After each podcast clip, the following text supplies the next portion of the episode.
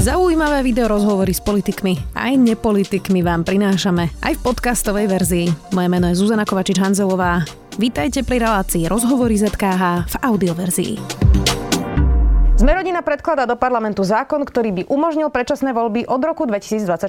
Porušili tak koaličnú zmluvu, pretože v koalícii sa na takomto zákone nedohodli. V koalícii sa rozchádzajú názory aj na Maroša Žilinku, niektorí ho chcú disciplinárne stíhať za cestu do Ruska a SAS hovorí rovno o zmene zákona, aby ho vedeli vymeniť viac. Už s predsedom poslaneckého klubu Smerodina Petrom Čolinským, vítajte. Dobrý deň, prajem. Pán poslanec, začneme aktuálne tou obranou dohodou z USA. Ako bude hlasovať Smerodina?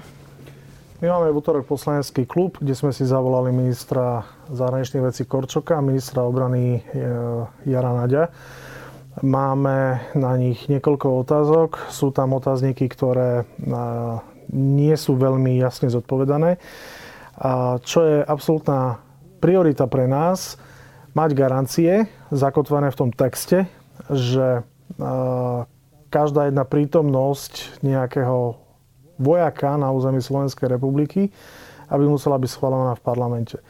To znamená, nechceme vypísať biankošek, ale chceme, aby parlament mal čo do toho hovoriť v prípade, aby e, nenastali nejaké zbytočné komplikácie. E, druhým problémom e, pri tejto zmluve sú dosť nejasne postavené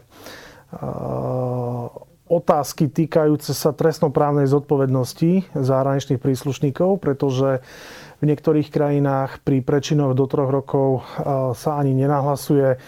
Na tri roky podlieha to miestnej jurisdikcii, ale otázka je, že kto určí, že čo je prečin, čo je zločin. Teraz si predstavte, že nejaký vojak zrazí niekoho na aute, na ceste, hej, a jeho nadredený povie, že a to bude určite prečin, že to aj nebudeme hlásiť. Čiže to, to sú také otázky, ktoré potrebujeme vyriešiť. A potom ešte je tam jedna otázka týkajúca sa, týkajúca sa materiálu, pretože v tej zmluve je veľmi všeobecne povedané, že respektíve tam nie je špecifikované, čo je nebezpečný odpad, nebezpečný materiál. Teraz naznačujete jadrové zbranie. Áno, pretože podľa toho znenia, ako je to teraz, tak de facto oni sa môžu doniesť čokoľvek, a potom nám to oznámia, že toto sme doviezli. Čiže sú tam veci, ktoré e, chceme mať zodpovedané, ale každopádne určite, určite nie sme tí, ktorí by teraz sa tu hádzali o zem. Jednoducho chceme úplne vecne e, dostať odpovede a to je celé. Vedie sa tá diskusia na základe faktov. E, váš predseda teda hovoril presne, že budete chcieť garanciu, že príchod cudzích vojakov schvaluje parlament mm-hmm. a potom teda o tých jadrových zbraniach. Ja zacitujem Michala Onderča z Univerzity v Rotterdame, ktorý pre povedal, bať sa jadrových zbraní v kuchyni je hlúposť. Aby boli rakety z nášho územia užitočné na východnom fronte na to museli by mať stredný dolet. Tento druh raket bol zničený v rámci zmluvy o likvidácii raket stredného a krátkeho doletu. Z čoho vlastne vyplýva, že chcete garancie niečoho, čo ani neexistuje? Bavíme sa tu o vojakoch. Teraz hovorím o tých jadrových zbraniach. No že ani neexistuje taká raketa teraz momentálne, ktorá by u nás no, bola. To ja neviem, či existuje alebo neexistuje. Predpokladám, že dotyčnému pánovi uh, Pentagon nezveruje svoje uh, informácie a dotyčný pán nedisponuje informáciami, ktoré jednoducho dnes uh, sú v armáde Spojených štátov. Čiže viete, že takýchto mudurlantov ja čítam denodene. Čiže každý nech sa venuje tomu, čomu rozumie to som teraz nepovedal, lebo on je teda odborník, ale však v poriadku. Len či sa vedie, tá, či sa vedie tá základ, na základe faktov tá diskusia, no. pán poslanec. A teraz nemyslím len z vašej strany, ale tak všeobecne, že či toto nie je celé iba nejaká hystéria. Nie, nie, nie. nie od Maroša Žilinku, hluku na, na, na letiskách, od opozície, ktorá straší vlastne e, úplne absurdnými argumentami. Uh, až ja, potom... ja, ja sa nebudem vyjadrovať k opozícii, k ich argumentov, to ma vôbec nezaujíma. My máme vlastný rozum a máme vlastné otázky. To znamená, my úplne vecne, ja osobne som volal Ivanovi Korčokovi a Jarovi Naďovi, poprosil som ich, aby v útorok prišli na poslanecký klub. Povedal som im vopred zhruba, aké otázky máme. To znamená, aby nám vedeli dať na stôl argumenty, nejaké podklady a my úplne normálne vecne budeme s nimi komunikovať a jednoducho ja, ja z toho vôbec nerobím hysteriu. Mňa keď sa ktokoľvek pýta, tak sadneme si, vypočujeme si, rozhodneme sa, ale určite nebudeme tu robiť nejaké cirkusy. Vy osobne ste už rozhodnutí? Ja chcem mať zodpovedané tie otázky. Povedal by som, že ja v tom nevidím až taký problém v tejto zmluve, pretože vláda Smeru bola tá, ktorá začala rokovania o tejto zmluve. Táto zmluva je tu na stole roky. Potom prišiel Andrej Danko, ktorý túto zmluvu blokoval. To jednoducho je všeobecne známa vec. Čiže ak tu dneska e, niekto z predstaviteľov Smeru alebo Hlasu kričí, že tá zmluva je strašná, neviem čo, ale veď oni boli tí, ktorí s ňou prišli a oni boli tí, ktorí o nej do poslednej chvíle rokovali. A keby nie Andreja Danka, tak tá zmluva je dávno prijatá. Čiže e, z ich strany je to divadlo. E, Osobne si myslím, že keď ju podpísali Maďari, Poliaci to je iná kategória, pretože Poliaci sú silne proamerickí, nakoľko oni majú s Rusmi iné skúsenosti? Iné skúsenosti práve s Rusmi. Čiže keď okolité krajiny tú zmluvu majú podpísanú, tak my sa netvárme, že my sme tu najmudrejší, pretože my sme dosť malá krajina na to, aby sme tu sa hrali na veľkého geopolitického hráča. Boris Kolár povedal pre pravdu, že traja, štyri alebo piati poslanci nepodporia obranu dohodu z USA. Myslím, že som zachytila pána Borgulu, Budeme sa baviť na poslaneckom klube, potom ako skončí stretnutie s pánom Korčokom a Naďom tak e, my ešte určite ostaneme a e, spýtame sa našich poslancov, aký majú na to názor, či ešte majú nejaké otázky, ktoré chcú mať zodpovedané, dajme tomu na papieri. A tam vlastne po tom stretnutí zistíme, že koľky s tým majú problém a koľky by za to hlasovali. Čiže ja zatiaľ osobne evidujem e, pána Borgulu. Uh-huh. Maro Žilinka priložil do tejto témy, najprv kritizoval obranu dohodu z USA, aby v zápätí odcestoval do Ruska, kde sa stretol uh, aj s človekom, ktorý je na sankčných zoznamoch. Jaroslav Naď povedal minulý týždeň v tomto štúdiu, že je presvedčený, že tieto dve veci spolu súvisia a že tú dohodu kritizoval, aby si urobil očko v Rusku. Súhlasíte? Nebudem komentovať uh, výroky pána ministra obrany.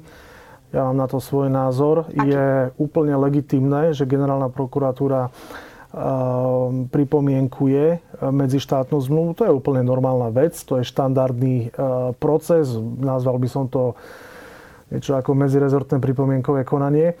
Čiže to je úplne v poriadku, že generálna prokuratúra dala svoje výhrady, e, ktoré treba, aby boli zodpovedané. Sú to úplne legitimné otázky.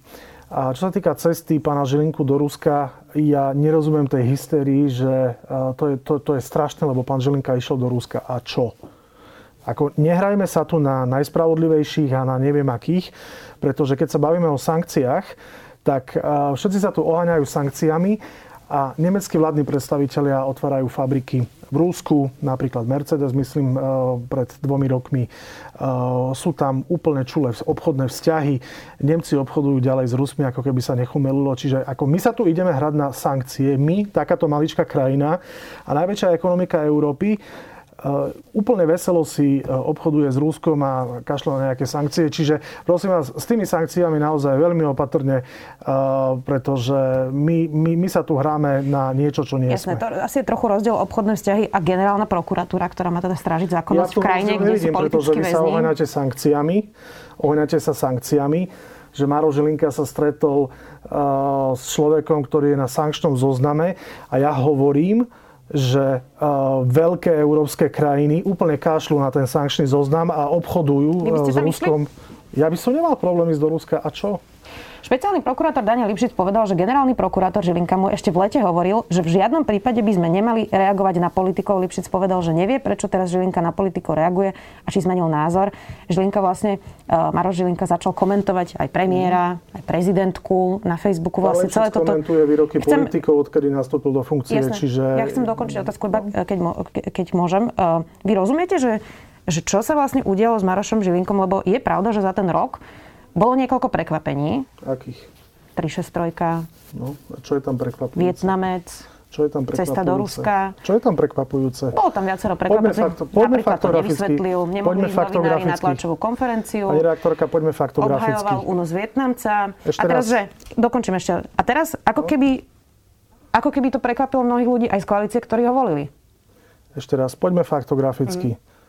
Vy viete, aký je skutkový stav pri Vietnamcovi? Poznáte spis vyšetrovací? Ja som bol, ešte raz, ja som bol, bola, ja som bol na branobezpečnostnom...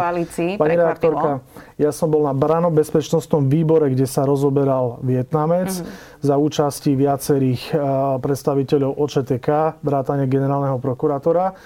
A z toho, čo sme sa dozvedeli na neverejnom výbore, tak je úplne jasné, že Maro Žilinka postupoval v súlade so zákonom. Je úplne jasné. Uh-huh. Hej? Tí, ktorí najviac skáču a kritizujú, nemajú absolútne znalosť vyšetrovacieho spisu, čiže na ich mieste som ticho. Čo sa týka 363, veta 363 bola riadne zdôvodnená v prípade môjho brata na 78 stranách. Maro Žilinka postupoval zákonným spôsobom a musel postupovať, pretože mu to takto ukladá zákon. To je jedna vec. Čo sa týka cesty do Moskvy, generálny prokurátor je nezávislá funkcia. Generálny prokurátor môže ísť aj do Pakistanu, pokiaľ to uzná za vhodné. Ja nevidím dôvod, prečo by pán generálny prokurátor ja nemohol myslím, ísť že, do Ruska. Myslím, že s Pakistanom by nikto žiadny problém nemal, ale jasné. Aha. Skôr bola tá otázka, um, že Prečo sú viacerí, ktorí za neho hlasovali v koalícii, prekvapení, že Maro Žilinka je vlastne iný, ako si mysleli? Rozprávali sa s ním? Mňa Maro Žilinka neprekvapil v ničom. Ste spokojní s tou voľbou? Lebo napríklad ano. Jaroslav Naď povedal, že už to začínajú lutovať. Myslím, že aj Richard Solík to už povedal. Uh, Jaroslav Naď nevolil Maroša Žilinku, čiže ja neviem, čo on ľutuje.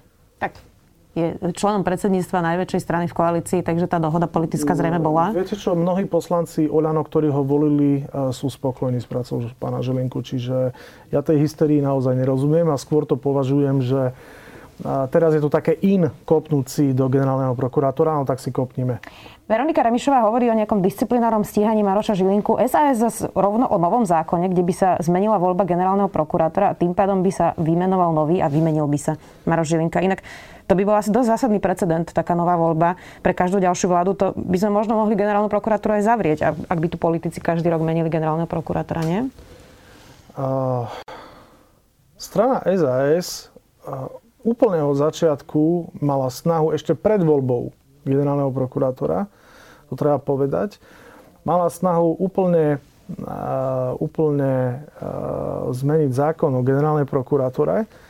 A poviem to natvrdo, strana SAS chcela šialeným spôsobom spolitizovať generálnu prokuratúru, pretože chcela generálnu prokuratúru podriadiť ministrovi spravodlivosti.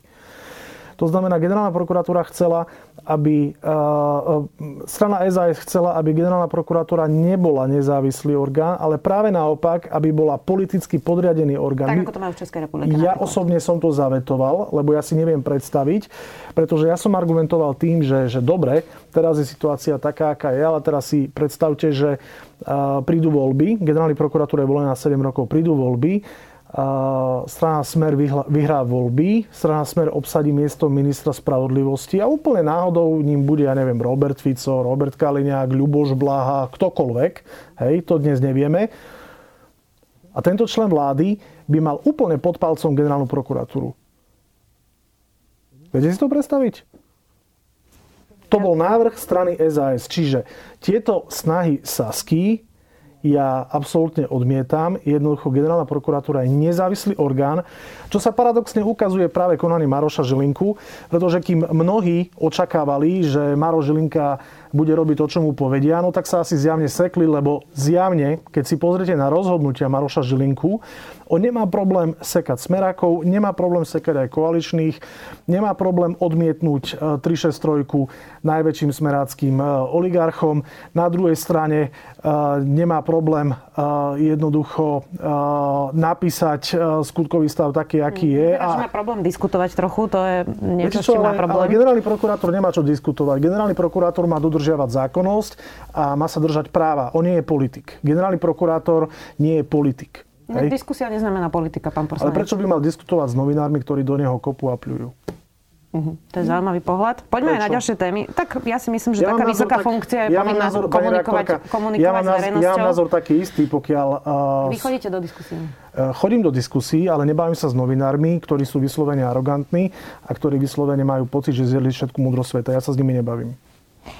Tak som rada, že nie som v tejto kategórii. Referendum o predčasných voľbách, ďalšia téma. Vy by ste chceli predčasné voľby, lebo trocha tomu postoju Smerodina nerozumiem. Vy ste vo vláde, hovoríte, že chcete mhm. dovládnuť v tejto koalícii, mm. ale zároveň chcete referendum o predčasných voľbách. S účinnosťou od 2024. Boris Kolár hovoril, že to ste tam dali kvôli tomu, aby to bolo ústavné, uh-huh. ale povedal v pravde, že ak by bol ten pozmeňovák, ktorý by bol ústavný a bolo by to hneď, tak by to tiež podporil. Pretože treba rešpektovať, že referendum je najvyššia forma prejavu vôle občanov Slovenskej republiky a v prípade, ak by takéto referendum bolo a bolo by úspešné, tak ja ako poslanec by som jeho výsledok určite rešpektoval. Išli by ste do neho hlasovať? Eh, či by som išiel hlasovať mm. o mhm. referende o predčasných mm. voľbách? Neviem, či by som išiel. Záviselo by to od eh, aktuálnej situácie v deň volieb. V deň referenda. Zajtra, keby bolo referendum?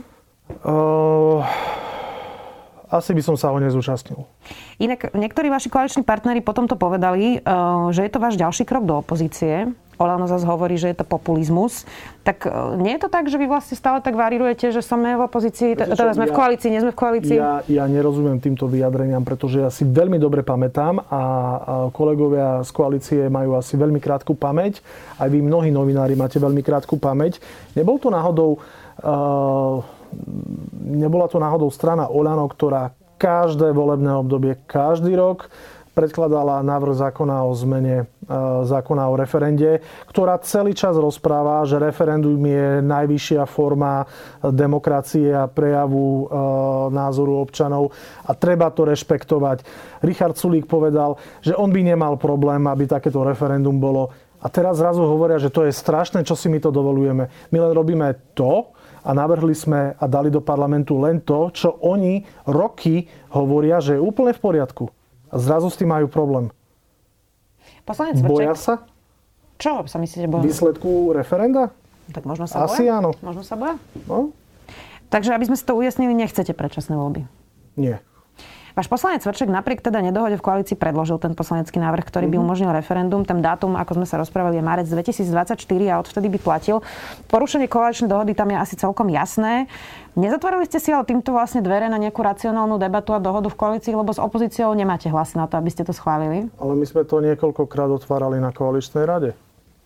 To ja rozumiem, no, ale ste sa nedohodli. No nedohodli sme sa na ničom, oni ani nepripustili túto debatu napriek ich verejným vyhlásením. A tu chcem, tu chcem zdôrazniť, že mnohí koaliční partnery niečo iné hovoria na koaličnej rade a niečo iné hovoria do médií. A toto je presne ten príklad toho, že do médií povedia, že áno, treba rešpektovať a áno, nemáme s tým problém, veď ľudia nech sa vyjadria. Potom prídu na koaličnú radu a začnú tam kričať a buchať po stole, že v žiadnom prípade. A nám sa niekto čuduje, že my akurát robíme to, čo uh, povieme? Nie, ja som že, do, že dodržujeme svoje sľuby? Ale tá otázka bola úplne iná. Ja som sa no. pýtala, že či ste si týmto spôsobom nezatvorili dvere na to, aby ste sa o tom dohodli. Ale oni sa nechceli dohodnúť. Čiže to je iba proforma, ten návrh nie, zákona? Nie, proforma. Koaliční partneri odmietali sa o tomto baviť. Napriek ich verejným vyhláseniam. Tak akože čo, čo, čo máme čakať, na čo? Kým bude krajšie počasie? No alebo nie, na ale čo? tá matematika je jasná, takže to neprejde. A neviem, možno, e, viete, ono sa hlasuje v parlamente, nehlasuje sa na koaličnej rade. Čiže dávate tomu ešte nejakú šancu, že nejakí ale odpadlíci tom, z koalície by na ale to... viete čo, treba, prečo odpadlíci, možno osvietení. Osvietenci. Uh-huh. Tak uvidíme, ako to dopadne. V akej fáze je súdna mapa? Oh.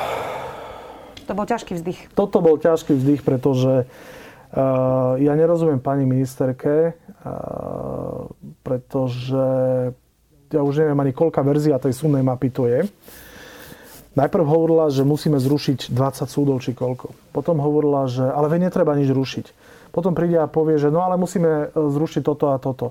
Potom povie, že ale veď to vlastne e, ten plán obnovy nevyžaduje, tak nemusíme, len to premenujeme. A keď jej dám otázku, no dobre, a prečo to ideme premenovať, keď to, keď to ani netreba? No tak lebo to je potrebné. Jednoducho tie, tie, tie diskusie sa vyvíjajú už, by som povedal, smiešným spôsobom. A bohužiaľ na predposlednej koaličnej rade my sme s hrôzou zistili, zvyšok koalície, že pani ministerka si naozaj nesplnila domácu úlohu a pani ministerka nepripravila legislatívu, ktorá je absolútne kľúčová pre čerpanie plánu obnovy a kvôli tomuto a to treba povedať na plné ústa. A kvôli tomuto Slovenská republika nedosiahne nejaký časový harmonogram, mílnik na prvú tranžu z plánu obnovy. pani ministerka ohrozila čerpanie plánu obnovy. A musím povedať, že bolo to pre mnohých veľmi, veľmi prekvapivé na koaličnej rade, keď, keď sme počas tej diskusie to zistili. A musím povedať, že mnohí boli vyslovene veľmi naštvaní. Pretože pani ministerka niečo rozprávala, a na druhej strane ona neurobila to, čo je absolútne kľúčové na čerpanie plánu obnovy. To sú tie správne súdy, ja si myslím, že na to naražete, nie? Je tam toho viac. Ona teda naozaj predklada už ja neviem, či čtvrtý alebo koľký návrh. A treba povedať, že sabotujú to aj niektorí poslanci, ktorí chcú, aby sa v ich malom meste zachoval súd. Tak nakoľko je to vina ministerky a nakoľko tej debaty, že idú komunálne voľby uh-huh. a poslanec Šipoš chce, aby v Starej Ľubovni zostal súd, kde je 6 sudcov? Uh, toto ja nebudem veľmi komentovať, pretože takýchto príkladov je veľmi veľa na Slovensku. Je veľmi veľa na Slovensku. Napríklad u nás vo Vranove je 11 sudcov na súde. A napriek tomu pani ministerka chce zrušiť tento súd. Hej? Chce z neho urobiť, najprv chcela úplne zrušiť, napriek tomu, že mi tvrdila, že nie, že určite nie. Potom som sa dozvedel, že úplne ide zrušiť súd. Keď pochopila, že to nedáva veľmi logiku, že súd, kde je 6-7 sudcov, ten zachová, súd, je 11 sudcov, v druhom najväčšom okrese v Prešovskom kraji, tak ide zrušiť, tak nakoniec z neho urobí nejakú pobočku. A keď sa aj pýtam, že dobre, a prečo to má byť pobočka, hej, že čo tým akože získame, že sa, že sa to len premenuje, že to nebude okresný súd Vranov, ale bude to okresný súd Humené pracovisko Vranov na Toplov, tak nedostal som odpoveď, ktorá by bola logická, že prečo vôbec tá zmena názvu. Hej? Čiže tá celá súdna mapa je e, úplne pritiahnutá za vlasy a naozaj už nikto tomu nerozumie, že čo vlastne pani ministerka chce. Pani ministerka... No nerozobrali je to práve poslanci, ktorí sú z Vranova nad Toplou, Starej Ľubovne, Poltáru a neviem akých miest, kde proste naozaj sú malé súdy. A... Ale ja nemám pocit, že by bol problém Vranov nad Toplou. Ja hovorím ako príklad, že okresný súd Vranov nad Toplou, keďže som z Vranova nad Toplou, Takýchto príkladov je strašne veľa, kde pani ministerka nevedela zdôvodniť, nevedela logicky vysvetliť mnohým, čo vlastne chce dosiahnuť. Veď nesúhlasí s tým advokátska komora, búria sa, búria sa zamestnanci súdov, veď pani ministerka mala pod oknom ministerstva spravodlivosti protesty zamestnancov no, justície. 50 zamestnancov, to asi nemôžeme z toho robiť štatistiku. Viete čo, protesty za slušné Slovensko, na ktorých ste sa aktívne zúčastňovala, bolo tam 80 tisíc... Ja som sa aktívne zúčastňovala na nejakých protestoch? Za slušné Slovensko neboli ste? Nie. Ani raz? Nie. Tak sa ospravedlňujem. Ďakujem. Na protestoch bolo 80 tisíc ľudí. Tak e, budeme sa tiež teraz tváriť, že to nereprezentuje 5 miliónov Inak obyvateľov? Ja vôbec no. že niektorí s tým nesúhlasia, len no. ako by som nerobila štatistiku z toho, že 50 ľudí príde pred ministerstvo. Dobre, poďme ale konštruktívne. Vy máte aké požiadavky, aby to prešlo? Súdna mapa. Viete čo, ešte, ešte sa vrátim, ešte sa vrátim naspäť. Hej. K čomu? Ale eh, ja si pamätám eh, obrovské články novinové, keď eh, štyria ekoaktivisti protestovali pred Národnou radou a titulky boli pred Národnou radou sa koná protest proti... akože nehnevajte sa. za titulky nejakých novín, prepačte. Ale, prepačte, ale ja hovorím, ste novinárka, ste, ste novinárka. Dobre, nechajme toto bokom, nie je to podstatné v tej ale vy, teraz, ale vy teraz dehonestujete zamestnancov Vôbec súdov, nie. ktorí mali opravnené Vôbec požiadavky ja hovorím, a chceli diskutovať, štatistiku. chceli diskutovať s pani ministerkou a tá odmietla sa s nimi baviť. Jasné, ona tvrdí, že mala niekoľko veľkých stretnutí, ale to nie je teraz podstatné. Poďme sa rozprávať o tom, no? že uh, aké máte vy požiadavky, aby súdna mapa prešla? Ale naše požiadavky pani ministerka dostala, nech sa s nimi vysporiada. Dostala ich normálne na papieri, takisto dostala uh, pripomienky zo strany Oľano, takisto dostala uh, pripomienky zo strany za ľudí. Dnes je reálne situácia taká, že ani jedna koaličná strana okrem Sasky nepodporuje v tejto podobe súdnu mapu. Ani jedna ani za ľudí, ani Oľano, ani my. No ale keďže je na to naviazaný plán obnovy, tak nejako sa asi dohodnúť budete ale musieť. pani ministerka nech najprv splní to, k čomu je uh, plán obnovy určený. Nech najprv urobí legislatívu, ktorá je k tomu nevyhnutná, ale veď ona to neurobila. Veď ona ohrozila miliardy eur z plánu obnovy len preto, že si nesplnila domácu úlohu. Tak sa tu netvárme, že pani ministerka je nejaký reformátor. Ja si myslím pra, pravý opak. No a teraz konštruktívne, čiže nejako sa dohodnúť musíte, toho času už nie je veľa. Buď musíme, alebo nemusíme. Ja musím len zomrieť. No jasné, ale tak asi sa chcete dohodnúť, aby tie peniaze z plánu obnovy prišli. Áno, samozrejme. Jasné. Čiže e, čo sa musí teraz stať? Už máte málo času na najbližšiu schôdzu. E, tie správne súdy zatiaľ nie sú. Čiže čo bude teraz nasledovať? Ja neviem, čo chce urobiť pani ministerka, pretože uh, už sa to nedá stihnúť. To musí byť do konca februára, to už sa nedá stihnúť. Ja neviem, čo chce pani ministerka urobiť, ja si to neviem predstaviť. Skúsime si ho zavolať na diskusiu, uvidíme, čo na to povie ona. Povinné očkovanie, mm. to je tiež téma, vyzerá, že už je to pase. Aj Igor Matovič hovoril včera, že už by to nemalo žiadny zmysel. Takže chápem to správne, že prejde teraz Omikron, spočítame škody mŕtvych, odložené operácie a pokrčíme ramenami? Pozrite sa, čo robia v iných krajinách. Austrália zrušila všetky opatrenia. Veľká Británia, práve som čítal, ruší všetky opatrenia. Boris Johnson má kauzu, možno to chce prekryť. Uh. Majú tam oveľa vyššiu zaočkovanosť, pán poslanec, na tom nebudem, sa asi zhodneme. Nebudem konšpiračné teórie riešiť, ale uh, čo, je, čo je podstatné, ja som čítal aj, aj stanovisko EMA, uh, ktoré hovorí, že tak či tak uh, do dvoch mesiacov sa Európa premorí Omikronom a rôzne opatrenia, lockdowny akurát spomalujú to, čo je nevyhnutné. Ano, to znamená, len nechajte ma, ja, do, nechajte ma dopovedať. Nechajte ma dopovedať. Preto ja osobne si myslím, že asi naozaj už nemá zmysel uh, to naťahovať a jednoducho tá populácia sa musí premoriť. Ten Omikron vyzerá, že je uh, podstatne menej uh, rizikovejší ako bola napríklad Delta. To znamená, nemá zmysel už zatvárať a nemá zmysel ľudí nútiť do čohokoľvek, napríklad aj do povinného očkovania. Osobne si myslím to, čo tvrdí EMA, že proti covidu sa budeme očkovať tak ako proti sezónnej chrípke. To znamená, kto chce, nech sa na začiatku jesene zaočkuje. Kto nechce, tak nech znáša následky. Ja, ja napríklad vám poviem uh, sám na sebe príklad. Uh, ja som sa nikdy napríklad nebol očkovať proti chrípke. Nikdy. Hej. Nikdy som to nejak nepovažoval za potrebné. A tu som, mám 40 rokov a tu som žijem, nezomrel som. Hej, zatiaľ. To isté ja takto budem pristupovať aj ku covidu, ak sa to dostane do tejto fázy. To znamená, že pokiaľ sa nebudem cítiť ohrozený na zdraví, tak sa nebudem chodiť každý rok očkovať. Pokiaľ budem vidieť, že tá situácia je zlá, horšia, budem vidieť na svojom zdravotnom stave, že je to problém, tak sa pôjdem očkovať každý rok. Momentálne mám dve dávky, chcem ešte ísť tento týždeň alebo budúci na tretiu dávku a týmto pre mňa haslo. Ja na žiadnu štvrtú, piatú, desiatú dávku nepôjdem. Aj keď, sa, aj keď sa všetci na hlavu postavia, aj keď budú dávať pokuty a pod hrozbou trestu smrti, jednoducho ja už nepôjdem na štvrtú dávku. Tak vyzerá, že žiadne tresty smrti ani pokuty nebudú. Zatvárať sa už nebude, to ste spomínali aj vy. Pri Omikrone to podľa vedcov nemá zmysel. Čo ale karanténa? Krajiny skracujú karanténu pri Omikrone. Uh-huh. Je to rýchlejšie, kratšie uh, a tých 10 dní už naozaj nedáva veľký zmysel. Uh, Česká republika už má 5 dní, aj ostatné krajiny už to skracujú na polovicu. My stále čakáme. Prečo? Treba sa opýtať ministra zdravotníctva a pandemickej komisie. Netuším. Ja nechodím, ja som nikdy nebol na pandemickej komisii, nie som jej členom, nebol som na krizovom štábe nikdy. To znamená, to sú témy, ktoré sa treba pýtať ľudí, ktorí o tom rozhodujú. Ja o tom nerozhodujem. Podporili by ste skrátenie karantény? Určite, hej, podľa mňa, podľa mňa to nemá vôbec zmysel. Uh, uvidíme teda, lebo je to na diskusiu. Uh, čakajú nás komunálne voľby, hoci teda priznám sa, že to som vám nedala do okruhu, ale mám len jednu otázku, lebo vy ste kedy si mali ambíciu kandidovať na župana v Prešovskom kraji. Uh-huh. Čo teraz? Čo tieto komunálne voľby a župné voľby? Máte ambície Čo sa týka mňa, uh-huh. žiadne ambície nemám. Žiadne ambície. Nie. A ako sme rodina? Má už nejakých kandidátov práve na županov? Sme rodina má nejakých kandidátov. Uh, sú to ľudia, ktorých rokujeme s inými stranami.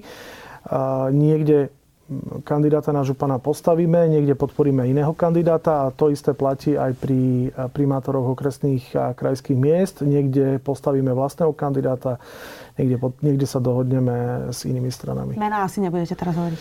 Nie, nemá, takto nemá to zmysel, kým, kým niečo nie je dohodnuté, lebo ja vám tu poviem nejaké meno a potom o dva týždne tie rokovania skončia tak, že sa nedohodneme a... Mm čo taká Bratislava? Uh, nepamätám si vlastne situáciu, keby sme boli, teraz to bude asi 10 mesiacov do volieb, ak dobre rátam, a nepoznali by sme protikandidáta primátorovi. Mm. Bude nejaký protikandidát zo Smerodina v Bratislave? Uh, za Smerodina netuším, podľa mňa nie, ale dúfam, že bude nejaký protikandidát, pretože pán Valo je marketingový primátor. Ja nevidím nič, čo by urobil v Bratislave. Nič a to hovorí aj kopec Bratislavčanov, že to je celého marketingu. On je schopný tak opravovať chodníky v meskej časti, ale robiť nejakú rozsiahlu koncepciu uh, Bratislavy ako uh, metropoly. Akože... Nebudete mať vlastného kandidáta v Bratislave? Ja si myslím, že nie. Dobre, tak to bola jasná odpoveď. Ďakujem veľmi pekne, že ste si našli čas. Dúfam, Ďakujem že sa vidíme aj na budúce. Uvidíme, ako to dopadne s komunálnymi voľbami. Predseda poslaneckého klubu sme rodina Peter Pčolinský. Pekný deň prajem. Počúvali ste podcastovú verziu relácie Rozhovory ZKH. Už tradične nás nájdete na streamovacích službách, vo vašich domácich asistentoch, na Sme.sk, v sekcii Sme video a samozrejme aj na našom YouTube kanáli Denníka Sme. Ďakujeme. Žijeme vo svete informačných tokov, ktoré sa nezastavujú. Zovšadiaľ a neustále v každú minútu a z každého kúta sa dozvedáme nové veci. Ak vás tento informačný pretlak trápi, denník Sme má riešenie. V podcaste Dobré ráno vám v každý pracovný deň prinášam ja, Nikola Šuliková Bajánová, spolu s kolegami a kolegyňami to najpodstatnejšie z najdôležitejších udalostí z domova a zo sveta. Tešíme sa na vás v každý pracovný deň v podcaste Dobré ráno vo všetkých podcastových aplikáciách.